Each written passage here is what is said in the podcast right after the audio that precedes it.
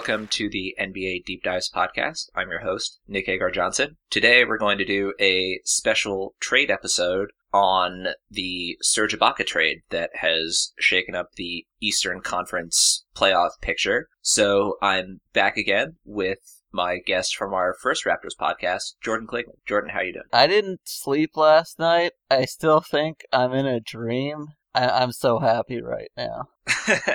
well, there's certainly a lot to be happy about in Toronto as the Raptors have just completed a trade for Serge Ibaka. They sent back Terrence Ross and the lower of the two first round picks that the Raptors have in 2017, their own pick and the Clippers pick. So, what do you think Ibaka's impact might be for the Raptors, especially for the rest of this season, but potentially going forward as well? Well, it's massive. Like, the Raptors have known, the Raptors fans have known for several years they've needed a power forward. Patrick Patterson is good, but Patterson can't play 48 minutes. He's good, ideally, in that 20 to 25 minute role. So that's that's perfect for bringing in a stud like Serge Ibaka to start and play the lion's share of the minutes. And there's not going to be a significant drop off, uh, assuming Patterson's healthy and when he comes in off the bench. So when I'm looking at this trade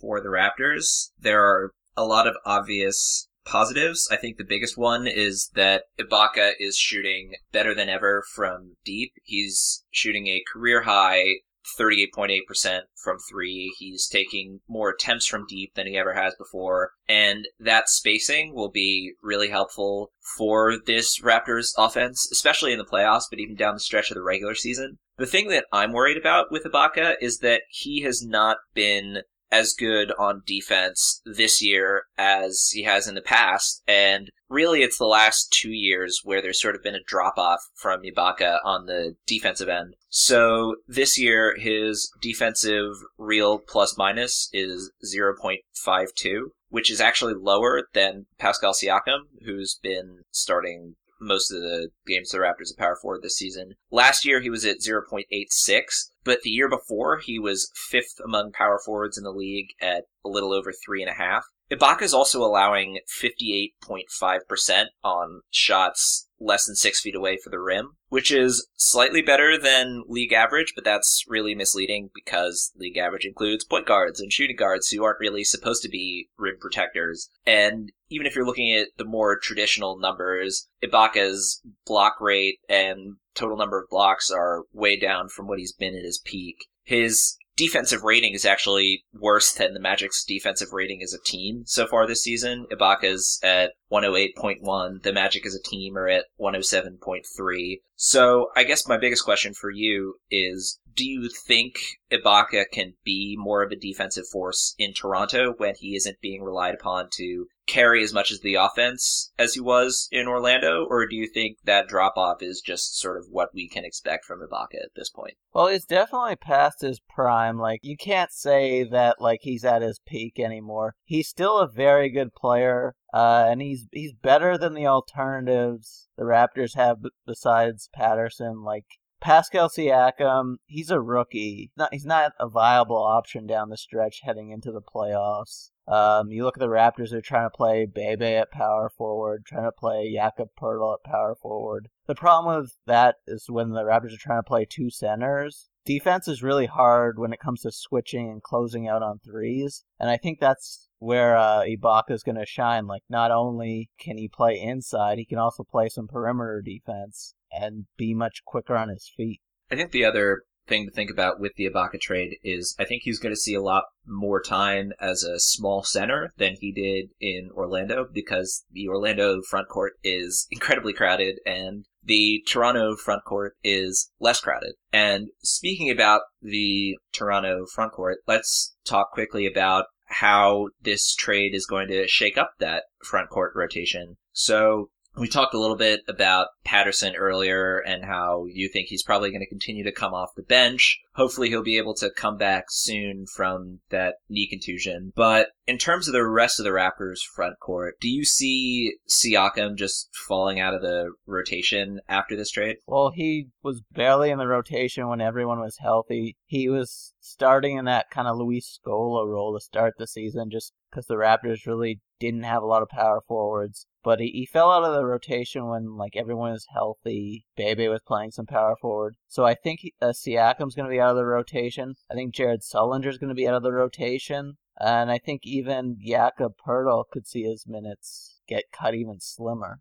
So you think the front court rotation is basically going to be Valanciunas and Ibaka starting Bebe Nogueira and Patrick Patterson coming off the bench, and then some sort of combination of spot minutes, if necessary, from Siakam, Sullinger, and Poeltl. Yeah, you did mention about Patterson and Ibaka playing together, and I, I do like that. But I, I don't know if you're playing them together. Who are you rotating off the bench to, to cover power forward when when someone needs a rest? Is just someone gonna stay in like heavy minutes? Well, so on that front, do you think maybe DeMarre Carroll might get some minutes at four if you're going to do a small lineup with Ibaka at center? It's possible. I think uh, Raptor fans have talked about Carroll playing power forward for a while now, and it, it could work, but I think with Ross being gone, he's probably going to need to play the bulk of his minutes at small forward. People often complain, you know, Powell's too small to play small forward, so it's kind of hard. Like DeRozan has the length to play small forward, but he can't really guard many people. So it's not like the Raptors have another wing to really fit that small forward position. So I, I think Carroll, it's going to be hard to play him at power forward when he's going to be needed to play small forward. Yeah, that's fair enough. And maybe that will mean that Siakam doesn't fall out of the rotation entirely. I'm just assuming, and feel free to correct me if I'm wrong here, but I'm assuming that he's going to be that fifth big just because he's been playing a lot more than Sullinger and Poeltl have so far this season. And also because I think the addition of Ibaka means that it'll be a lot harder to solve the power forward minutes than the center minutes, just because Ibaka can sort of switch comfortably between the two, and both Valanciunas and Bebe Nogueira are a lot more comfortable at center than they are at power forward. Yeah, I think Poeltl might be ahead of Siakam in the depth chart. The Raptors have been relying on Poeltl more lately. He was obviously the higher pick. And Poeltl's looked good defensively. He can rebound, and the Raptors don't really need him to score that much. So I, don't know. It, it, Siakam, Poeltl, either one. By the time the Raptors get to the playoffs, the rotations are going to be so tight that either one of them aren't really going to get many minutes at that point.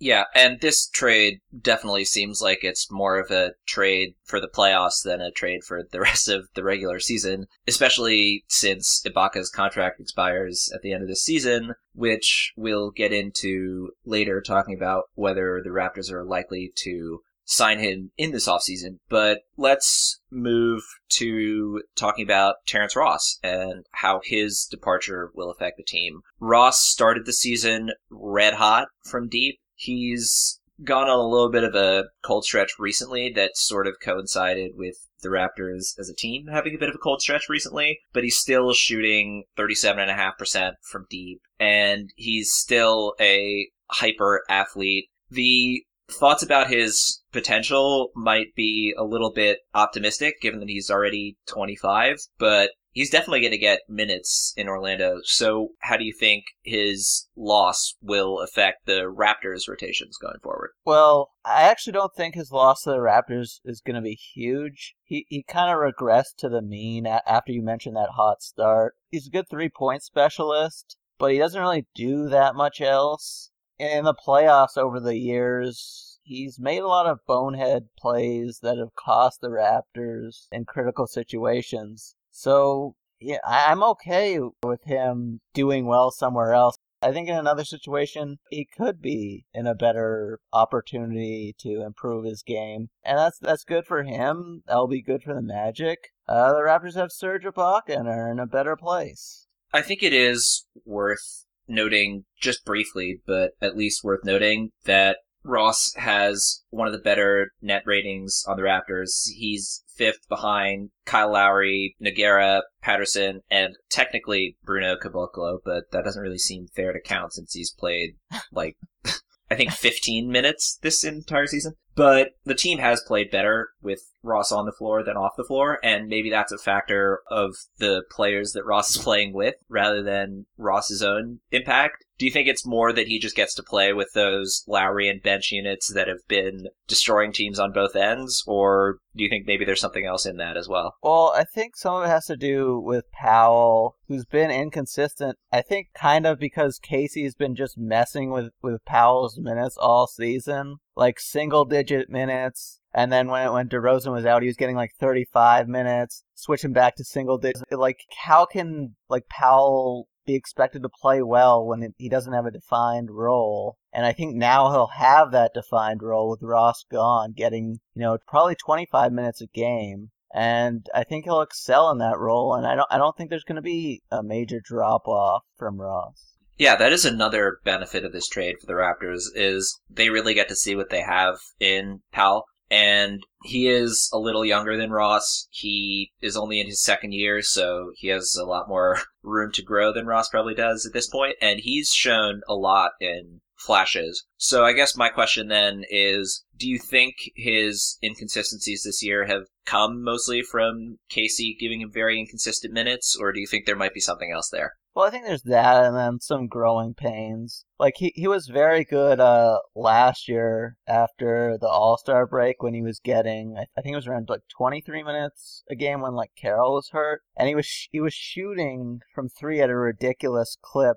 I think close to 40% then. I think that was probably hard for him to maintain coming in the season, but I think it's largely due to like he doesn't know he's gonna he's gonna be playing five minutes one game and then like thirty minutes the next. How can a player prepare for that? That that's crazy. I don't know any player in the league that can be successful not having a defined role. So the other guards in the Toronto rotation that might be affected by this, Cory Joseph, maybe DeLon Wright, and Fred Van VanVleet off the bench. Do you think Kojo might get more minutes alongside Lowry as a two with Ross gone? Do you think this affects DeLon Wright and Fred VanVleet at all, or do you think they're just too far down the rotation for this shakeup to really matter? Well, DeLon Wright has been healthy, what, like, I think two and a half weeks now, and he's not playing. I don't know what the deal is there. So at some point, the Raptors are going to have to give him some minutes, but he would get them at like point guard, maybe like five minutes a night at some point, especially when the Raptors want to rest Lowry down the stretch. As for Cory Joseph, yeah, I think he'll get some some minutes, some more minutes at shooting guard.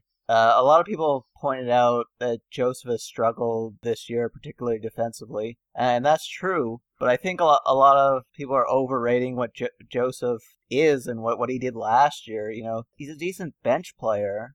All right, let's move on from the impact of the Ibaka trade, at least briefly, and take a look at the overview of the Raptors season as a whole. So, last time we talked about the Raptors, they'd played 10 games. So, I think the question that I want to start with is a debate between Kyle Lowry and DeMar DeRozan. So DeMar DeRozan got the starting nod for the Eastern Conference at guard, but I think Lowry has been a better player this season. So I'd love to hear sort of what your thoughts are on the differences between the two of them. I think DeRozan has taken a massive leap this season. Like the start of the season, he was having these monster scoring nights and he hasn't dipped that much since then. I, I thought he, he'd fall off considerably, but he's still having some big scoring nights. But I, I do think Lowry is a better player and way more important to this team. Just what he brings, passing the ball and being able to score from anywhere, whereas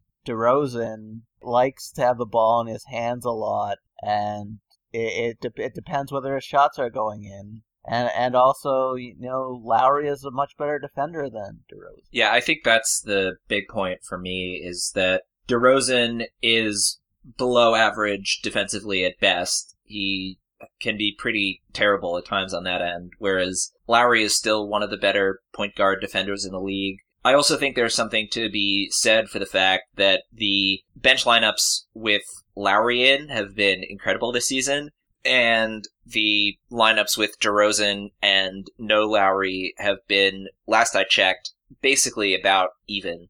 So I guess I objected to DeMar starting in the All Star game over Kyle Lowry, and I don't want to detract from DeRozan at all, who's been putting up a career high in true shooting percentage while also averaging 28 points a game, which certainly is nothing to sneeze at, but I definitely agree with you. I think Lowry does more for the team on the defensive end and also with his passing and ability to run the offense. And speaking of running the offense, for a long stretch of this season, the Raptors actually had the best offensive rating in the league, better than the Rockets, better than the Warriors. So, what were your thoughts on that early season run of just incredible scoring from the Raptors? It wasn't sustainable. Like, you have this ISO ball where it's just one or two guys holds the ball and, you know, puts up the shot. They, they were making, like DeRozan and Lowry were were making all of them then. Now, uh, I think they're still shooting pretty well, but I think defenses are zeroing in on them and putting the pressure on them to get the ball out of their hands, and they're not passing out when they should be, when they should be kicking it to Valanciunas down low, who's probably the most uh, efficient scorer on the team. Yeah, I thought it was incredibly interesting that the Raptors have been as good on the offensive end as they have been while ranking 29th in the league in assists at the moment. I think that's pretty incredible in and of itself. But the other thing to note is the offense has gone down, but it's not like it's gone down that much. They're still third in the league in offensive rating at 114 per basketball reference, which is quite incredible. But it is interesting to note, as you said, that they have sort of been playing better teams during the most recent stretch. That sort of hurt their offensive output a little bit. And I think something else to note is that Bebe Nogueira, after shooting in the 70s for much of the early portion of the season, he's down a little bit to 68% from the floor. But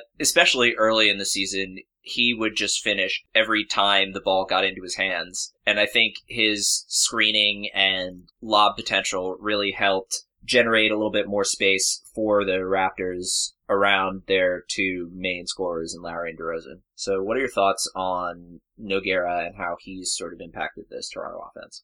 Well, I think it's interesting. You mentioned how he was shooting at like that 70% clip to start the season. Now it's dipped a little bit. He's taking more jumpers now. I don't know if he really has the range. He's made, I think, three three pointers this season, which really gets the fans going every time he hits one of those. But I think Bebe has been good defensively, and he, he's good at blocking shots that he learned from Biyombo last year. But I think the biggest problem with Bebe is his rebounding. I think he's re- he's he's only at like 4.9 rebounds per game. He's a seven footer, so you figure he'd be a little bit better than that. But watching him play, it's like he doesn't know how to position some of the times when going for that defensive rebound. He's also very thin, so maybe he's afraid to get pushed around.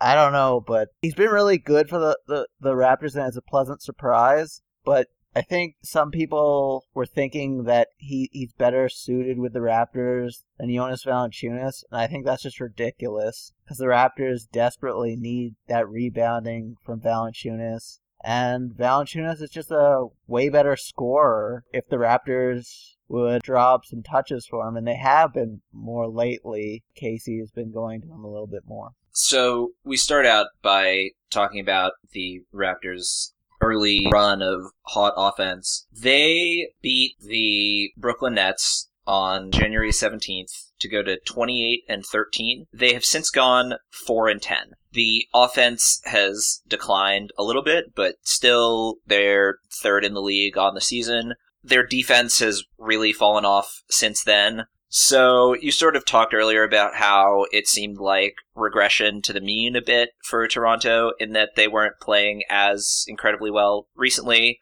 But what do you think has been the biggest factor in this recent slump from the Raptors? Well, just taking the last game against the Pistons, the Raptors were struggling to close out on threes. The Pistons were just kept bricking them until the critical shot the end of the game, the, the game winner, I think Pope hit the three to put them up one. And that's been an issue for the Raptors. When when you play a team that can shoot threes and don't have guys that can cl- close out uh, when there's switches, I think that was a big impact on the slump. And I think Serge Ibaka is going to come in and he's going to know how to get out to the perimeter and contest shots. Yeah, we'll talk a little bit more about that Pistons game later in the podcast. But I think that seems quite reasonable that they're having trouble defending three point shots because, again, a lot of their recent struggles have been on the defensive end more than on the offensive end. I think the other thing worth noting is that DeMar DeRozan was also missing for a decent stretch of those games. So they went three and four without DeMar in the lineup, which is surprisingly enough actually better than they've played overall in the last 14 games. But what did the Raptors look like without DeRozan on the floor? But did did the offense just crater with DeRozan not in the lineup? I noticed in some of the games, it really felt like the Raptors were missing DeRozan. Powell had some big games in there, but when he wasn't, you you felt the absence of DeMar DeRozan. He is needed on this team, and maybe it's not having the ball in his hands all the time, but he is very important to the Raptors' success and I think the team just needs to get their confidence back. Yeah, even if the Raptors do have some great offensive players overall, which is part of that third ranked offense, DeRozan is tied for fourth in the league in scoring, and not having him on the floor just allows the defense to give just that little bit more of focus to everybody else on the team and make it harder for all of them to score. I think people they, they don't like watching DeRozan play hero ball, but then when the shots are going in, you know, they get quiet. So I think I think the there has to be a balance that it shouldn't be oh yeah he needs to stop holding ball all the time to yeah he, he still needs like his nice amount of touches but the raptors need to shift the, the ball around and diversify the offense yeah it also helps that DeRozan draws a lot of fouls and getting the opposing team in foul trouble isn't just helpful for guys like DeRozan who draw a lot of fouls, but for the team as a whole. It makes defenses have to lay off of guys a little bit because, you know, they don't want to get a non-shooting foul and send guys to the line unnecessarily. It makes it a lot easier for the Raptors to drive, which when you have Lowry and DeRozan on your team, those are two guys that are really good at driving to the rim, and not having DeRozan out there really hurts with that. Let's move on to talking about the best and worst games for the Raptors this season. So I wanted to start with, I think, the first game that most people will think of in terms of best games for the Raptors this year. They beat the Atlanta Hawks on December 3rd, 128 to 84. And I mean, that sort of says it all right there. A fantastic performance on both ends for the Raptors. What were your thoughts on that game? Well, I think that was the the game with no Paul Millsap, if I'm correct. But yeah, the Raptors look great for that stretch, beating up on teams, missing key guys. It it looked great, and it I think a lot of people overrated where the Raptors were because you know they were beating up on teams, uh, missing key players, and now I think during the slump, some people are underrating what the Raptors are, and it's it's somewhere in the middle, and I, I think it's closer to the positive. So Millsap being out definitely was a big factor for the Hawks, and that shouldn't be overlooked. But the most impressive part of this game, I think, actually came in garbage time where Millsap probably would have been playing anyway. The Raptors had a double digit lead going into the fourth quarter. They were up by 16. And then in the fourth quarter, they outscored the Hawks 42 to 14.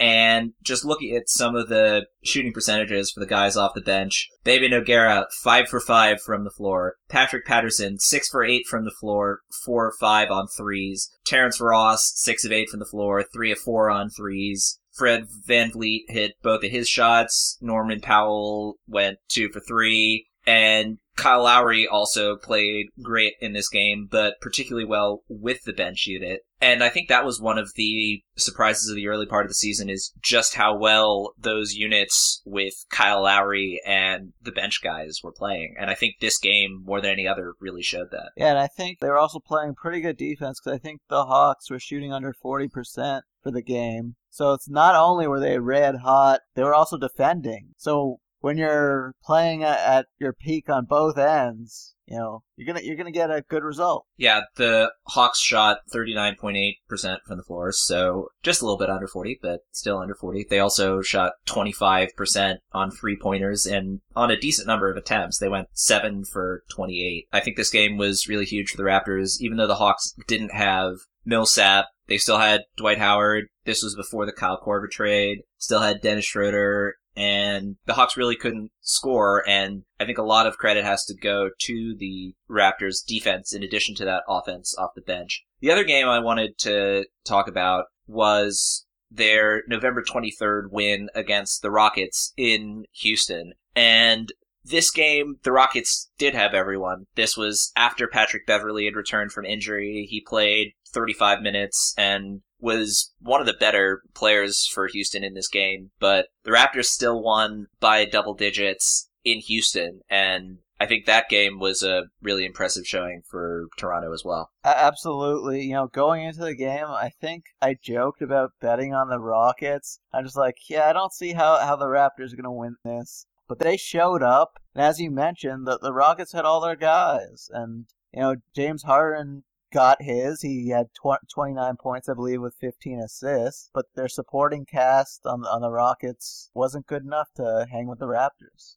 DeMarre Carroll also had what is probably his best game of the season. He scored 20 points, shot 9 of 14 from the floor, 2 of 5 from deep. He also had 4 steals and 3 blocks against only one foul. And the Rockets small forwards Trevor Ariza went four for 11 for the field, three of nine from deep. And off the bench, Sam Dekker went one of five from the field. So that's the kind of game that I think the Raptors expected from Carroll at his peak, but he just hasn't really been there that much this season. But if they can get that kind of game from Carroll in the playoffs, maybe even once or twice, that would be really huge for them. Yeah, well, Carroll varies so much game to game. Some games he just looks useless, other games he looks great. And as you mentioned earlier, the Raptors' assists is near the bottom of the league. But in this game, DeMar DeRozan had nine assists. Kyle Lowry had nine assists. The Raptors were moving the ball well. And when Carroll had success with the Hawks, they were one of the best passing teams in the league. So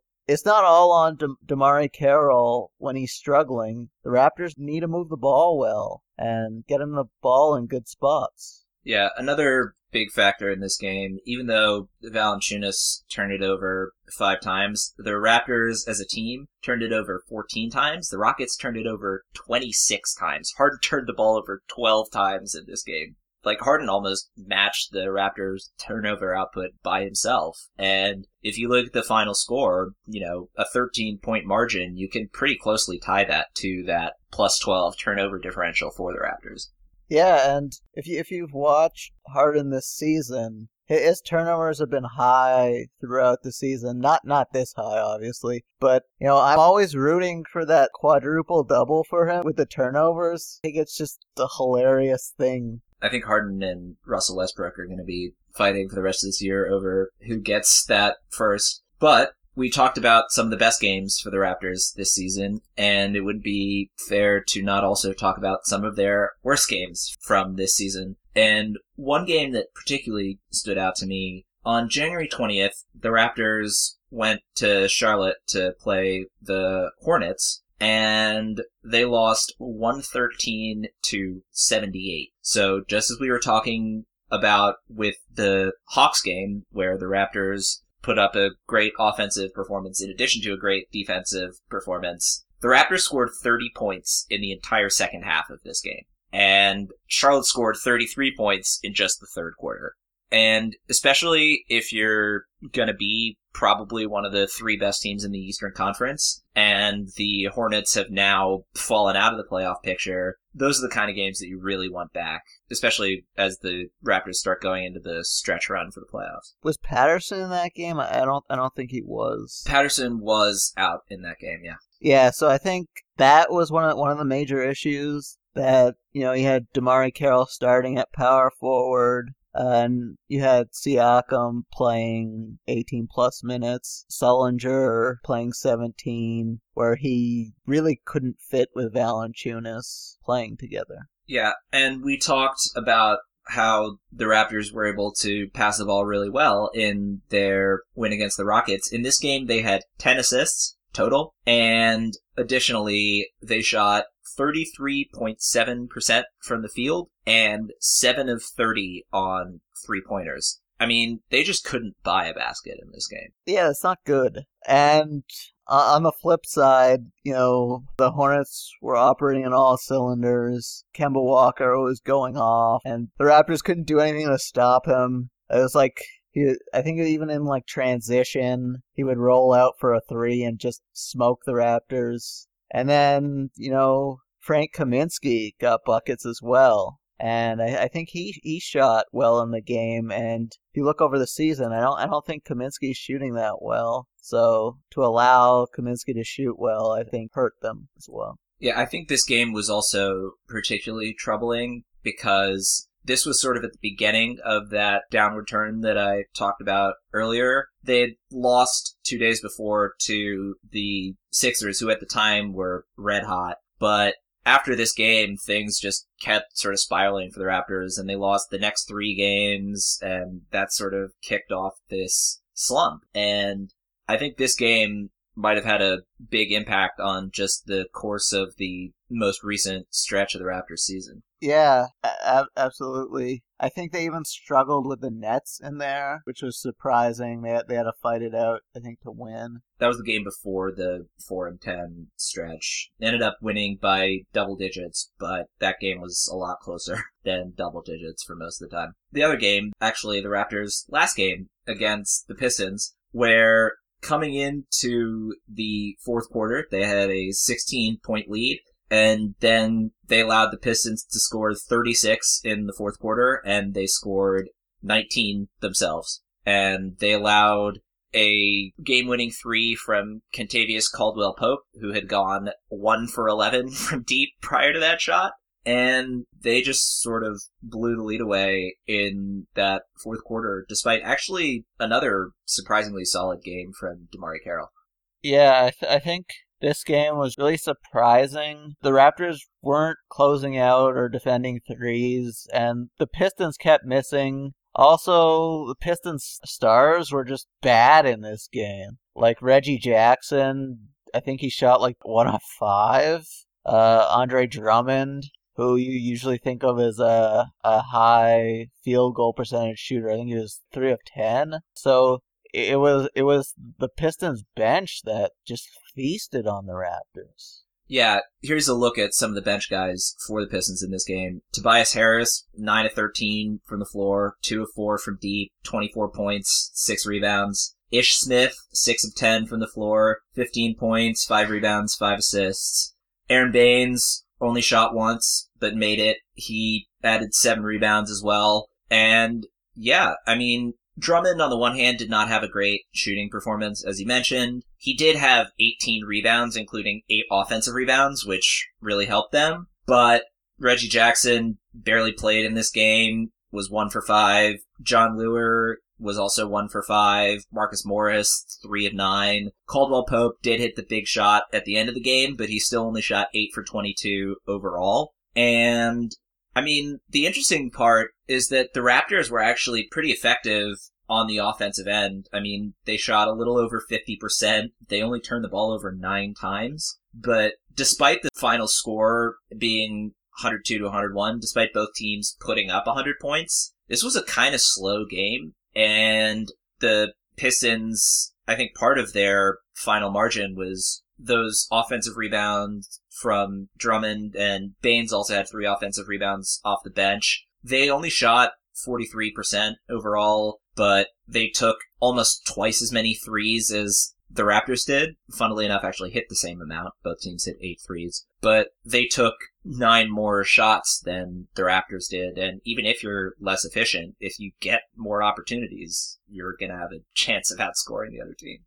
Yeah, I think it, if you look at that, that fourth quarter collapse, the Pistons scored 36 and the Raptors only scored 19. I think if you just look at that part of the game, it's how this slump has been going. That the Raptors, you know, just don't show much confidence to really, you know, trust DeRozan and Lowry just holding the ball in so many offensive possessions, not trusting other guys with the ball. And is troubling because you know you, you blow a 16 point lead like that and then even after the game lowry seemed really upset and he, he was saying that something something needed to change I don't know if that ended up putting pressure on the Raptors to go out and get Ibaka. And if it is, it was worth it. I'm sorry. That loss, I'm fine with it if it's what ended up getting us Ibaka. Let's circle back to that Ibaka trade, which obviously has very much changed the fortunes of this Raptors franchise. So I wanted to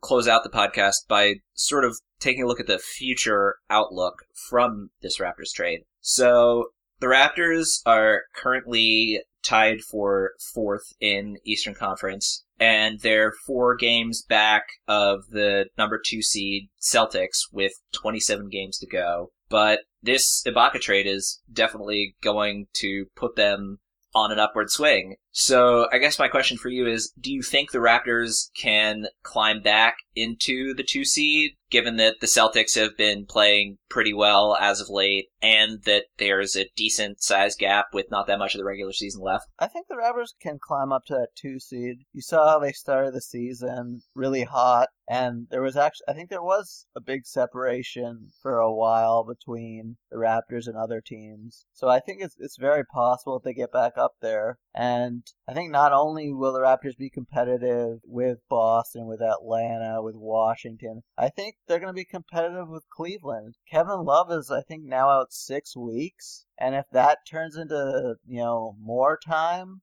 Cleveland could be in trouble. So I think that opens the door for the Raptors. Yeah, let's talk about Cleveland in a little bit, but just quickly first, going back to that chase for the second seed, both Boston and Washington, Washington currently being the three seed, they've both gone nine and one in their last 10 games. And so I think the issue on my end with putting the Raptors as the presumptive two seed is that both of those teams above them are red hot. And if they keep up that kind of pace, the Raptors might have to win out pretty much the rest of the season to be able to pass them. But I guess the important question isn't really whether the Raptors make it to the two seed, but how they match up against the Cavs in the playoffs, because that's really, I think, the biggest impetus of this move by far is just to get over the hump against the Cavs. The Raptors did manage to make it to Eastern Conference Finals last year. They just didn't have enough to